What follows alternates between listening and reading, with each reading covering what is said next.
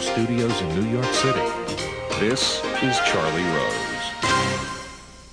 The ongoing presidential campaign has brought this country's deepening ideological rift into stark relief. A recent Pew poll found that Republicans and Democrats are more divided today than at any point in the last two decades. This polarizing atmosphere has inevitably impacted Congress's ability to work productively.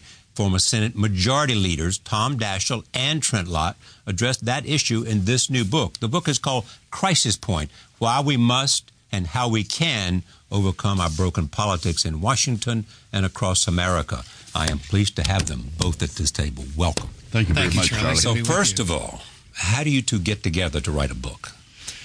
Well, you know, uh, we served together in the Senate a long Yeah. time. Uh, majority leader and minority leader, both of us. Right. Uh, through it all, we developed a, a, a really good chemistry that Tom likes to talk about. But it really involved. Uh, I respected Tom. We had different views quite often, and we had to lead our respective parties. But then we uh, developed a real trust. I did for Tom, and then we became friends. So we were with her, together with our wives a couple of years ago, and I think Tom was the one that said, you know. Maybe it's time we put some of our experiences and some of our recommendations. So, in you had the idea, maybe, and, and it ought to be bipartisan. Oh, absolutely. We couldn't write a book like that if it weren't for two majority leaders, a Republican and a Democrat, who could share different perspectives about how it is we got here and maybe the different views we have on issues, but come to some consensus about what we need to do about it. When people talk about this problem, they always talk about two things. One, President Obama, it was a priority for him. You were close to him in his campaign.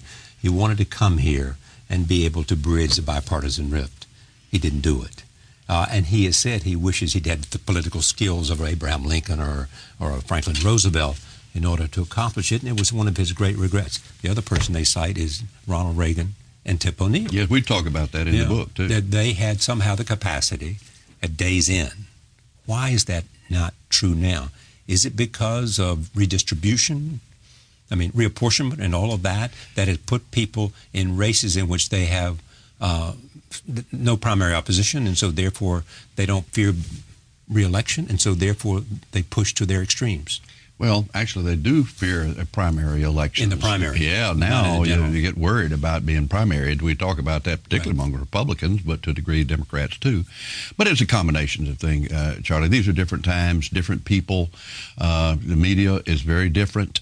Uh, but uh, Meaning it's 24 hours a day. Well, and money is a part of it. And Tom and I, we labored on that one because we don't quite agree on exactly how to fix it. But one thing we did agree on is maybe what we need is campaign reform, as, uh, which could affect the money part of this aspect. But, you know, in the book.